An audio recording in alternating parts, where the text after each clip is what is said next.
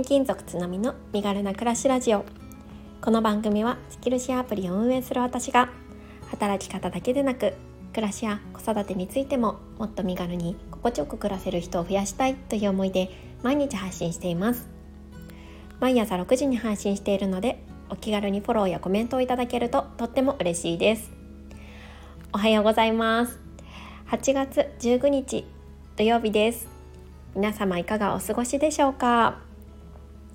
お盆がね明けたよっていう方も多いかなと思うんですけれどもやっぱりねお盆中いろいろ家族とか、まあ、旅行とかでねあの普段とは違う環境に身を置かれた方も多かったのかなと思います。そういう方はね土日ゆっくり休まれてくださいね。今日はですね、えー、朝またいつものように Voicy を聞いていまして、えー、ジャーナリストの佐々木俊尚さんの放送を聞きましたでこの放送の中で結構ハッとしたことが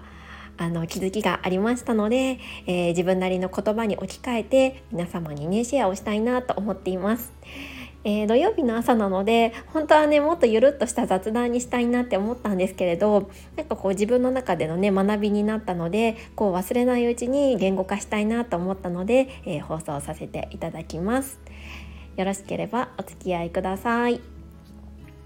えー、今日のテーマはですねえコントロール感。自分がコントロールできている感覚。これが、えー、幸せにつながるんだなっていうこれね、まあ、以前から同じようなことを私話したこともあるんですけれども改めて、えー、学びましたのでちょっとね、えー、もう一度アウトプットしたいなと思います。と私たちのね日常の中で結構こうイライラであったりとか不安とか不満の多くっていうのは、まあ、自分自身がコントロールできないよるものできないことによるものなんだなっていうふうにね思うんですよね。例えば分かりやすい例だと天気天気はまさにコントロールできないですよね。例えば今日土曜日ですけど、うん、すごい楽しみにしていたイベントとかがあって絶対に晴れてほしいでも雨が降っちゃったっていうことってよくあると思うんですが、まあ、これもねまさにコントロールできないそれでまあ雨が降ったことによって、まあ、がっかりする自分自身が努力したから雨があ努力しなかったから雨が降らなかったわけでも何か悪いことしたから雨が降ったわけでもそういうわけではないんですよね。全く自分自身にはどうすることもできないことによるもので私たちっていうのは結構ねあの感情のアップダウンをすることがあるかなって思います。例えば、まあ、子育てなんかもそうですよね。子供って自分自身がねこうしてほしいとかこういうふうに動いてほしいって思うけどそれをねあのそういう思いをねあのことごとく裏切ってくれる ものの象徴が子供なのかななんて思ったりも最近してるんですけれどやってほしくないことをやってくれたりとか よくありますよね。うん、でついついねあの子育てに関して私はねあのよく子供をねコントロールしてししてしまおうとして怒ったりとか叱ったりしちゃうんですけど、まあ、これはねもちろんね良くないっていうふうに言われてると思います。うん、あとは他人の気持ちや行動なんかも、うん、イライラの原因になりますよね。これはまあ、同じように自分自身でその人の気持ちとか行動を変えることができないからだからイライラしてしまうなんか気になってしまうっていうことが起こるですよね。で、えーと、有名な本で「嫌われる勇気」っていうものがあると思います。これはアドラー心理学を、えー、分かりやすく解説してくれた本なんですが私はね2回3回ぐらい読みました。でこの中ですごい有名な考え方の一つが課題の分離っていうものがあります。知ってる方も多いと思うんですけれども、えー、人の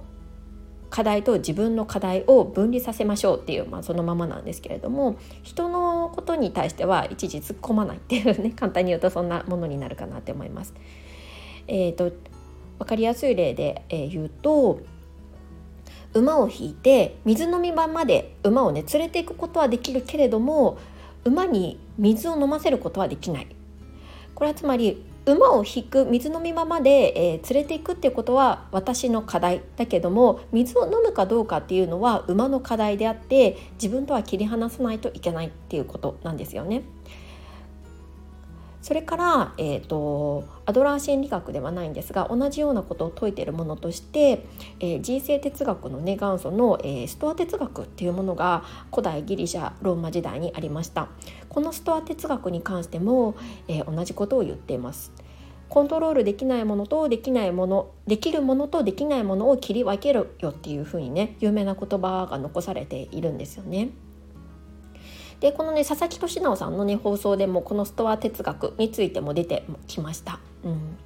だから結構ね本当に古代ローマの時代から人の課題と自分の課題っていうのは切り離して考えなきゃいけないそういうふうにもう言われ続けているのにもかかわらず私たちってやっぱどうしても人間なので、えー、自分の課題のように感じてしまってイライラしたりとかなんかこう心がねかき乱されてしまうのかなっていうふうに思います。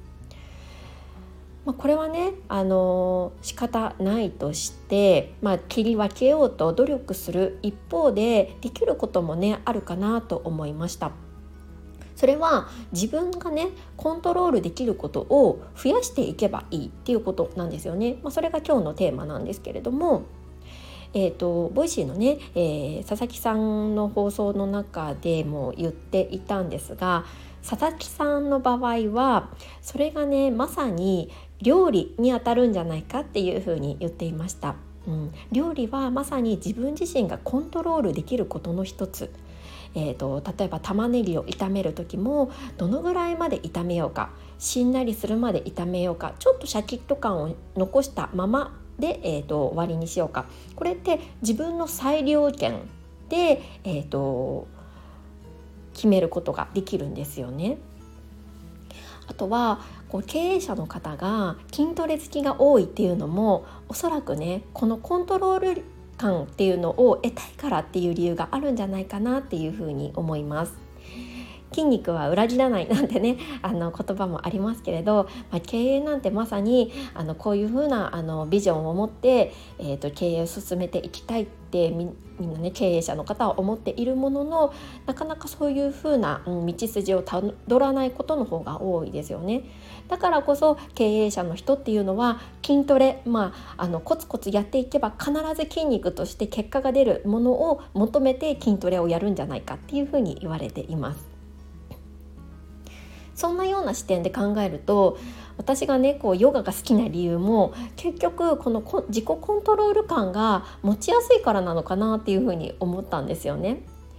毎朝ヨガをしてるんですけれどもこうなんだろううんヨガをねやってらっしゃる方だと分かると思うんですけどヨガのインストラクターの方がじゃあ右足を上げましょうとかいろいろレクチャーをしてくれるんですが結構ねインストラクターの方が総じておっしゃるのがなんかこう無理しなくていいよとか自分のペースでとか、あのー、本当に周りに合わせなくていいよっていうことを結構おっしゃるんですよね。これは本当に自分自身の体をしっかり自分でコントロールするその感覚っていうのを一人一人に感じてもらうようにするためなのかなって思いました。私はそのヨガ哲学とかまではねちょっと学んでないのであのはっきりとはわからないんですけどでも私自身が結構10年以上ヨガと付き合ってるんですがその中で感じるものの一つにこの自己コントロール感自分自身の体と向き合って自分で自分の体をコントロールしてコントロールしている感覚。これがなんかあるから私はヨガが好きなのかなっていうふうに今回ね佐々木さんの放送を聞いて感じたんです。皆さんはありますか？こういうもの。とね最近こう ホットな話題として私ブログを始めたじゃないですか。でワードプレスって言って一からね自分でデザインを決めたりとかあのドメインって言って自分のねあの URL も自分自身で決めて全部最初からこう構築するワードプレスっていうのを選んだんですよね。これは、まあ、いろんな理由があるんですけどもしかしたらその根源的に 気づかないところで私は裁量権の幅を広いものにするために WordPress にしたのかなって思ったんですよね。正直アメブロでもノートでもブログは書くことはできると思うんですけどやっぱり自由度が高いのは WordPress だしこう自分自身でもっとたくさんのコントロール感を持つためにワードプレスにしたのかもそれがまあちょっと潜在的にねそういうふうに考えていたのかもなんてねちょっと思いました。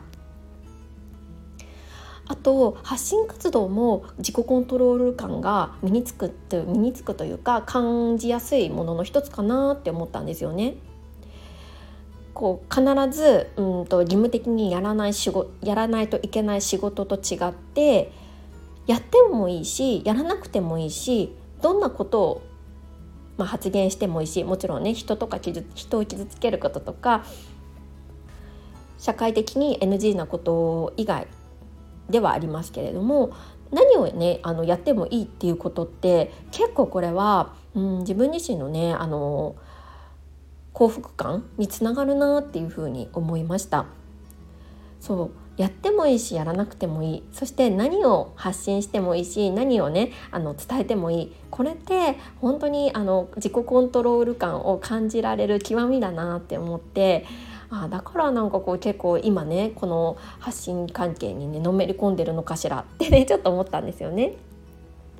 そうちょっとね今日のまとめをするとなんかこうイライラした時とか思うようにいかない時落ち込んだ時とかどんなことなら自分自身のねコントロール下でできるかっていう視点を持つとちょっと変わっていくのかなっていうふうに思いました何なら自分自身だけで決められるか自分の裁量権で物事を進められるか、うん、こんな視点を持つとちょっとねあの思わぬ打開策が見つかったりとか新たな発見につながるのかなと思いましたので今日はお話をさせていただきました。皆さんのこれをやると自分の自己コントロール感が感じられるよというねことがありましたらぜひぜひコメント欄などで教えていただけると嬉しいです。いつもいいねやコメントとっても励みになっています。本当にありがとうございます。はい、えー、土曜日になりましたが今日もね健やかに軽やかに過ごしていきましょう。それではまた明日。